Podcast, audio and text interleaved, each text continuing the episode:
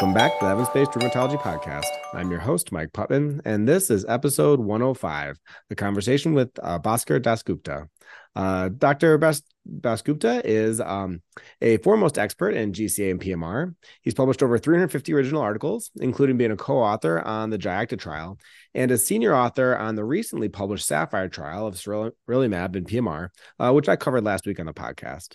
But I'm excited to talk to him today about the concept of GPSD, which we're going to define shortly. And here's thoughts on screening and risk, really, really phenotypic stratification in PMR. So, uh, Dr. Dasgupta, welcome to the podcast.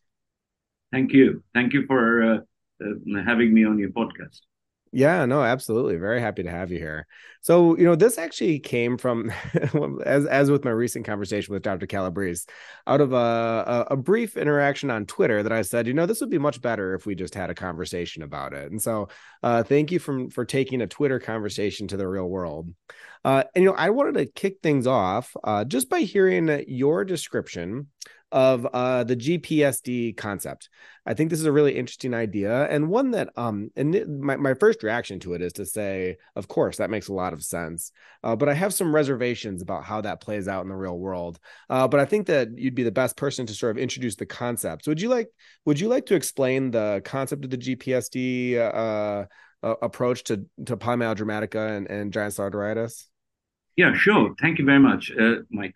Um, I mean, first of all, just to highlight that the term polymyalgia rheumatica was coined in 1957. You know, a lot has happened since then. Uh, and we've held on to that term uh, with all its inherent imprecisions. Uh, you know, at that time, it was just a clinical, uh, uh, you know, description of patients who ached and who had raised inflammatory markers. That's all we knew. And, uh, you know, steroids had uh, recently been discovered uh, eight or seven or eight years prior to that. And people gave steroids to a whole lot of rheumatological conditions, including giant cell arteritis, polymyalgia rheumatica, and, you know, they responded. And so they said, brilliant. So, so we have a symptom that became a disease. Are you with me? So, oh, uh, absolutely, yeah, absolutely. Um, so, polymyalgia is a symptom. It's mm-hmm. proximal pain and stiffness, uh, and uh, uh polymyalgic syndrome is a, a, herald of a whole lot of rheumatological conditions. It's it's a feature of any patient who uh, falls foul of a rheumatological condition in the old age group, aches around the shoulders, um, and and and you know we have said that that's actually a disease.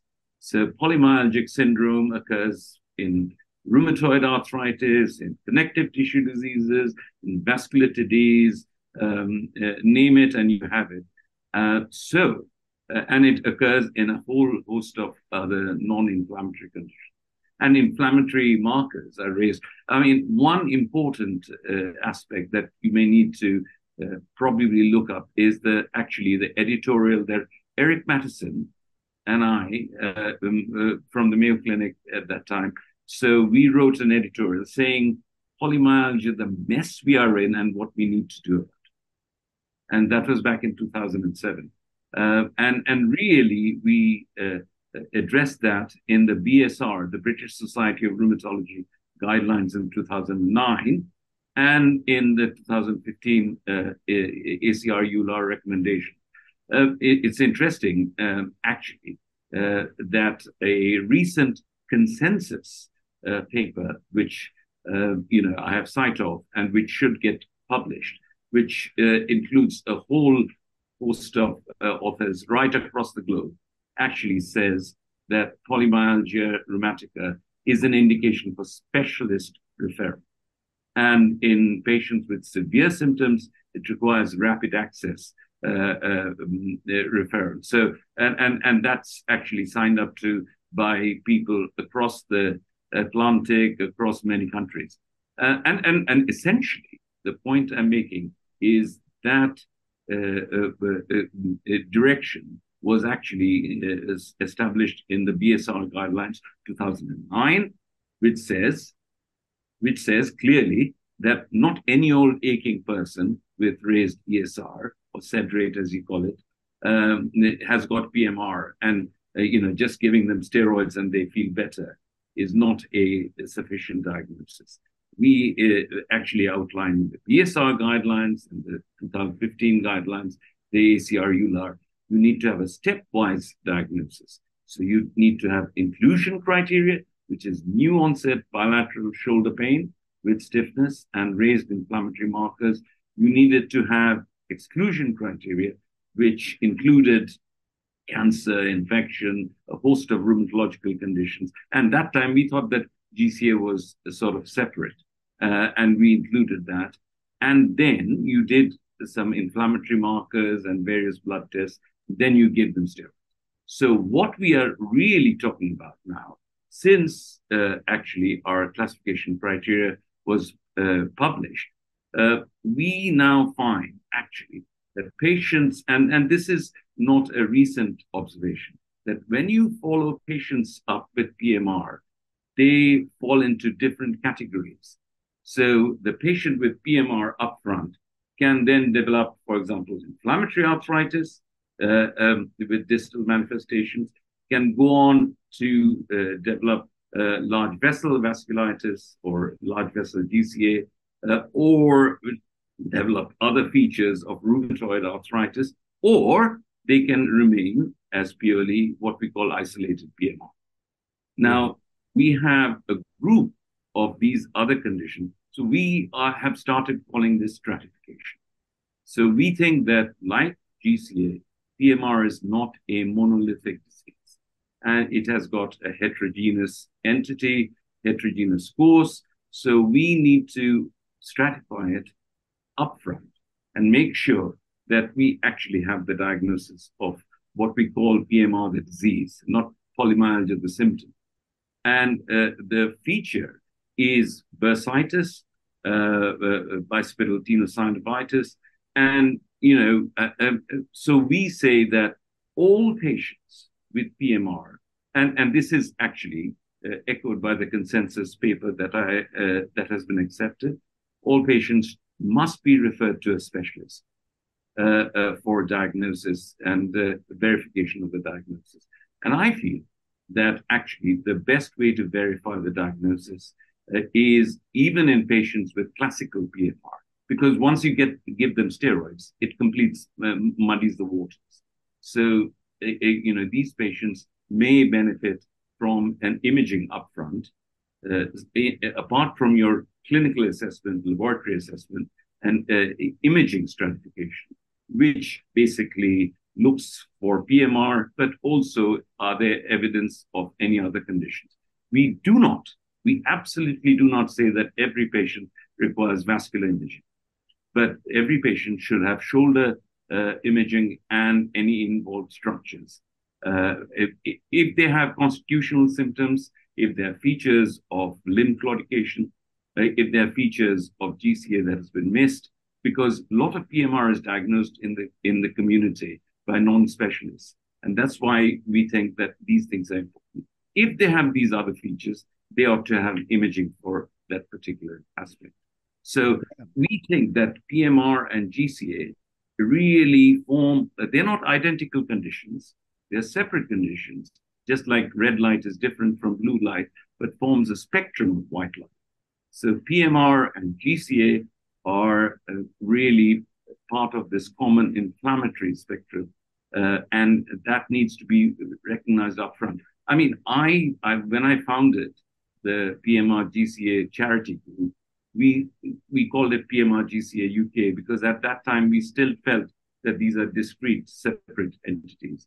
But we think that the cause of PMR is much better served if you think of PMR as part of a spectrum, inflammatory spectrum, and uh, that's been recognized by the Treat to Target uh, paper back in December last year, uh, and, and, and, and the paper that you allude to, the GPSD paper that we published in the Nature Reviews.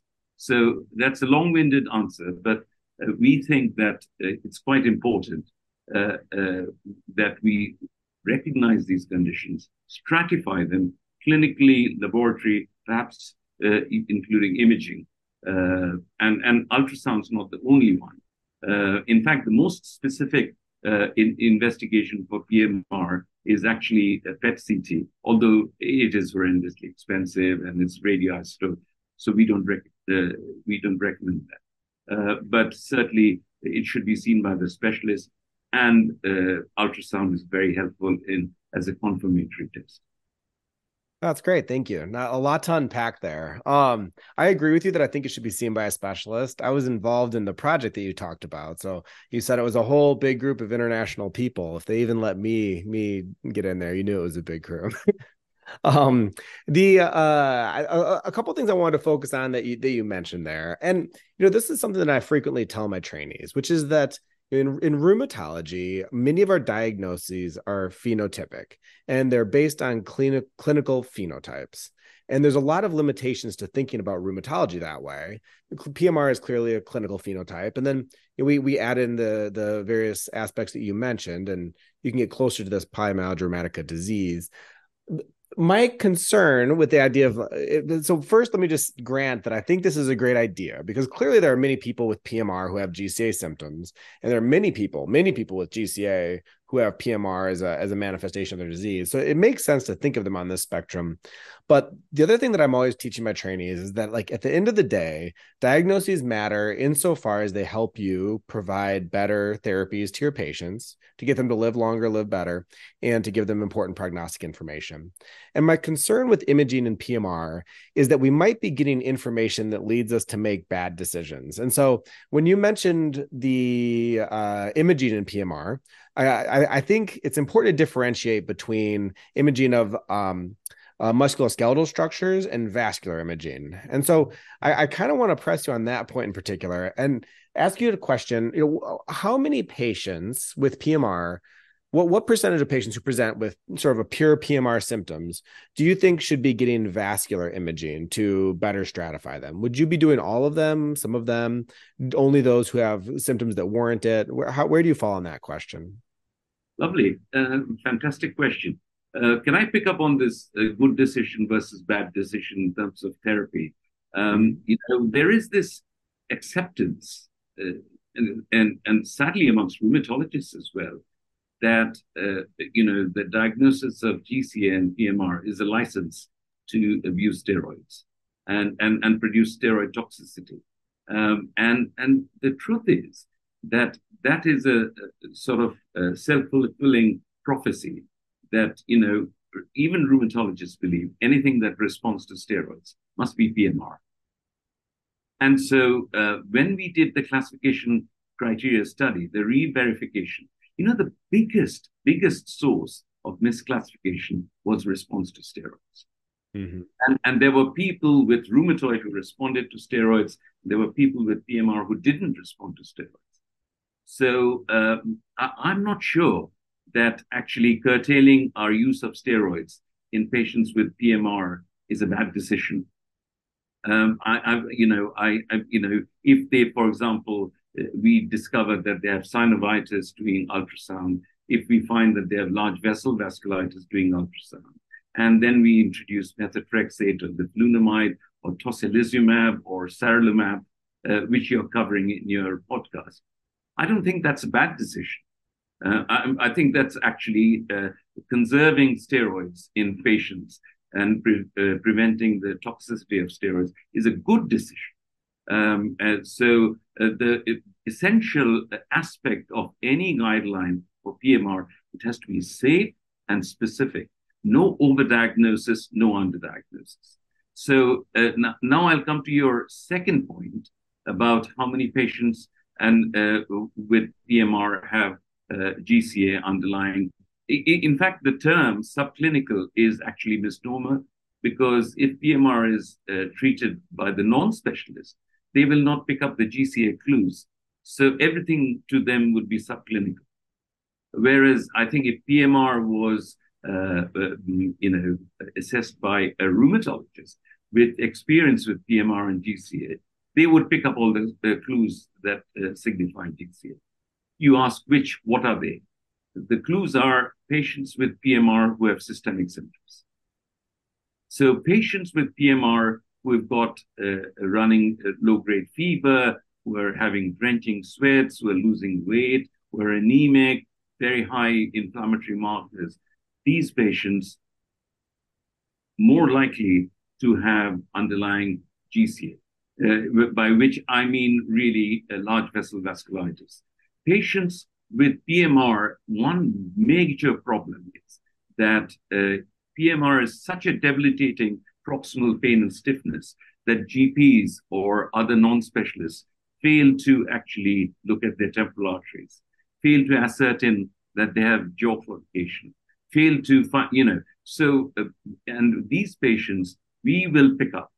Number three, patients who have very high inflammatory markers, patients with, the, you know, uh, in, in, the three figures. I know you use uh, sedimentation rate. We in Britain, we would use mainly CRPs uh, and certainly patients with very high inflammatory markers. Um, I think we must look for uh, mm, underlying, uh, you know, large vessel vasculitis. Patients who have limb claudication. And uh, one aspect that I would like to bring out is many patients uh, who have upper limb claudication are mistaken to have polymyalgic symptoms. So, um, you know, uh, adequate uh, lack of pulsate, uh, you know, verification of the pulses. Patients who have back pain. So, aortitis. Aortitis is, is one of the features is uh, is back problems and back pain. so, you know, these are patients who have inflammatory synovitis. Um, these are the patients I would think of something else. So I would say that if you put them all together, you know, the literature is saying that at least a third of your patients may well, uh, who present with your polymyalgic symptoms, uh, may well have underlying uh, large vessel disease. And it's not subclinical. It can actually be ascertained by the specialist. But, you know, because PMR is actually diagnosed by non-specialists, you know, it goes into the subclinical yeah. No, I think we'd agree with you. I think we are in agreement that anyone who has limb claudication or signs of GCA deserves to be imaged for GCA. I mean, I, I wholeheartedly ascribe to that.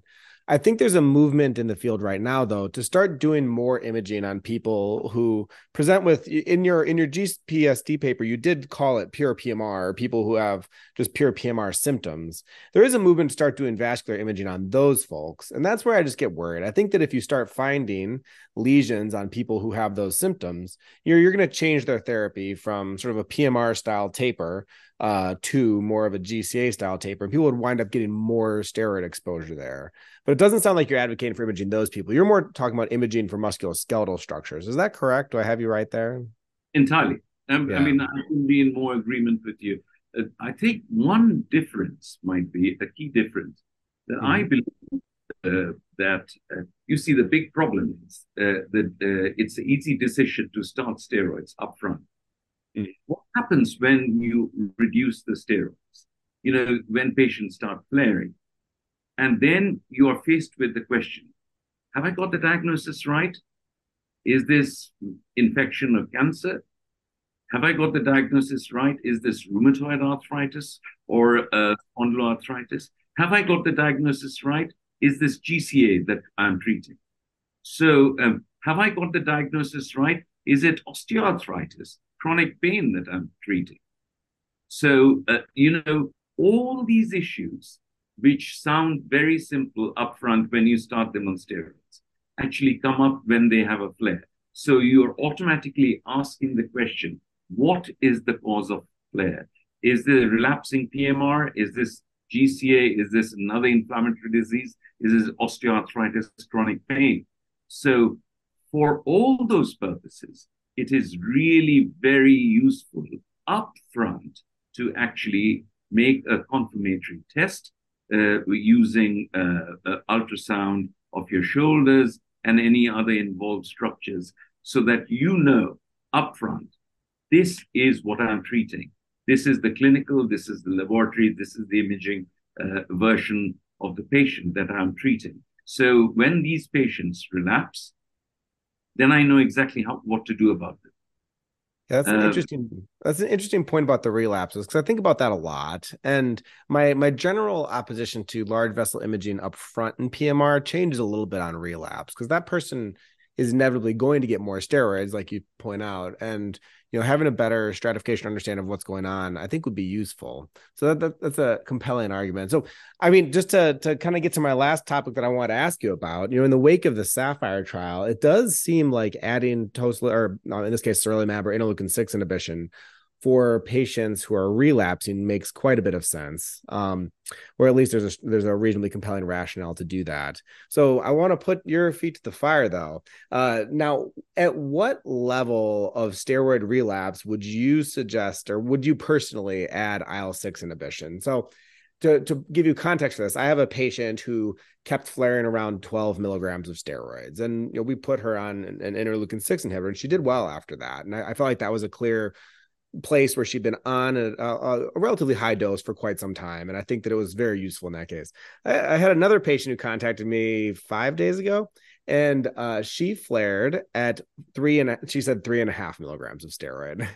and I thought to myself, do I just bump it back to five milligrams and start a slow taper again? Or is this someone where you know someone would consider an interleukin six inhibitor. So so talk to me about that. And the the study was obviously on folks who had relapsed, but so at what point do you think it's worthwhile to start someone on an interleukin six inhibitor as opposed to just bumping to the last steroid dose that worked and restarting a long taper? Perfect. Uh, so again, um, I think we are at danger of agreeing with each other. So uh, uh, I think the, the person who flares uh, on three milligrams of prednisone or prednisolone I wouldn't uh, uh, rush to uh, starting sarilumab in that patient because you know it's very likely. Again, coming back to what's the cause of the symptom? Uh, is it PMR? Is it osteoarthritis? Is it their neck and back that's hurting now that you have reduced the steroids? Uh, so, uh, um, you know, I certainly wouldn't rush to using an IL 6 inhibitor in that patient. On the other hand, um, you know, if someone relapses, as you say, at a higher dose of steroid, uh, particularly if they're associated with all the factors that I told you about uh, that might suggest underlying uh, large vessel vasculitis, constitutional symptoms, high inflammatory markers. So patients, for example, where your inflammatory markers have never normalized, mm-hmm. you know, I always worry about that patient. So a patient who uh, has persistently, you know, in CRP, we have sort of above 10. And someone even who's flicking 11, 12 all the time, and, and we've never got the CRP back to a normal level, that patient has got an inflammatory component to their relapsing PMR. And that patient, actually, if you image them, uh, are quite likely to have underlying large vessel vasculitis. So uh, and and because it's you know uh, so I, I would say that the patient uh, that you mentioned the first one 12 milligram prednisone particularly with slightly raised inflammatory markers particularly with constitutional symptoms you know like drenching sweats i wouldn't uh, you know i certainly uh, would uh, uh, have a short you know time to consider IL-6 inhibition. Of course in britain uh, we won't be able to access an IL-6 inhibition uh, in that sort of uh, stage because NICE predicates that we should try, you know, other medications. So, and, and in fact, uh, although I'm the senior author of Sapphire, I would say that drugs like leflunomide uh, work uh, very well in, in, and, you know, in, in many patients with large vessel vasculitis. But but that's a story for another day. Maybe you can uh, invite me to another podcast. Uh, but it might be. Oh, I was say we might be dangerous. We might be in danger of agreeing again. I actually, I think leflunomide is a sneaky good uh, medication for vasculitis, and I've had a couple people who I couldn't get an interleukin six inhibitor. I tried them on leflunomide, and they responded remarkably well. One lady in particular, who I was two years, four months into repeated flares. Um, insurance was intransigent. Methotrexate was completely inefficacious, and she responded beautifully to leflunomide, the first thing that actually worked. So I, I wonder if uh, our methotrexate uh, our penchant for methotrexate is a historical accident in some degree, where you know we use it for rheumatoid arthritis, but I, I wonder if it's more effective in this case. that, that brings me to my last question for you, and this is kind of a controversial one. Does methotrexate work for PMR or GCA? You say that it does in your paper, but I want to hear it from you. Does methotrexate work? Um, now that is a really difficult uh, uh, question to answer. Um, uh, do do you want my frank opinion? Um, absolutely. so um, the reason why methotrexate has made it to the recommendations is that we have this gold standard of our RCT, and mm-hmm. so unless you have RCT evidence, um, you know uh, you can't actually uh, frame a recommendation. Now, uh, I must say that of the three RCTs with methotrexate, the two of them disagree with the third and our um, ultimate, uh, uh, as you say, the penchant for methotrexate is based on a meta-analysis, uh, which showed that the, there was less steroid use uh, and and there possibly uh, less flares in patients who were on methotrexate. But that's uh, you know the the effect was very very modest. and and and if you ask me frankly, um, I think leflunomide is a better drug than methotrexate, uh, but because leflunomide became generic, so we couldn't, uh, for the love of money, actually mount a randomized controlled trial with leflunomide because no one's interested. Uh, so um, there is a, a, a, RCT that's going on in Netherlands, and we are waiting for the results of that in PMR. But we have published actually uh, quite a few papers uh, on leflunomide case series and 10-year follow-up in PMR and GCA, large vessel vasculitis. Works very well. Um, and so uh, I think it works uh, better than methotrexate. I must, uh, uh, uh, you know, I must be very clear about. It. Yeah, I love that. That's a that's a nice little spot to end. Um, uh, this has been a really interesting conversation. Any final thoughts before we sign off? No, wonderful. Um, I, I mean, I am really very very grateful to you for uh, allowing me to focus on the GPSD uh, uh, mm-hmm. concept because I think uh, that's actually going to be very beneficial to our patients.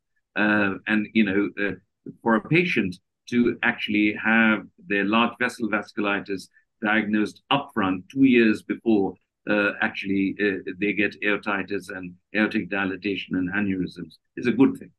So yeah, let me yeah, no, thanks so much for coming. It's been a very enjoyable conversation. I want to plug briefly for that paper. Uh, we've mentioned it a couple times, but the title is Disease Stratification in GCA and PMR state of the art and future perspectives. Dr. Dasgupta is the the lead author on or the final, the last author on that paper. It was published in July 2023 in Nature Reviews Rheumatology. So if anyone enjoyed this uh, conversation, would like to read Dr. Dasgupta's thoughts in full, I, I, highly recommend it. It's a good read, a lot of really nice charts, and it's a very it's a very interesting conceptual dive into what it means to have GCA and PMR. So thanks again for coming on the podcast. Uh, thanks to everyone for listening, um, and have a great week.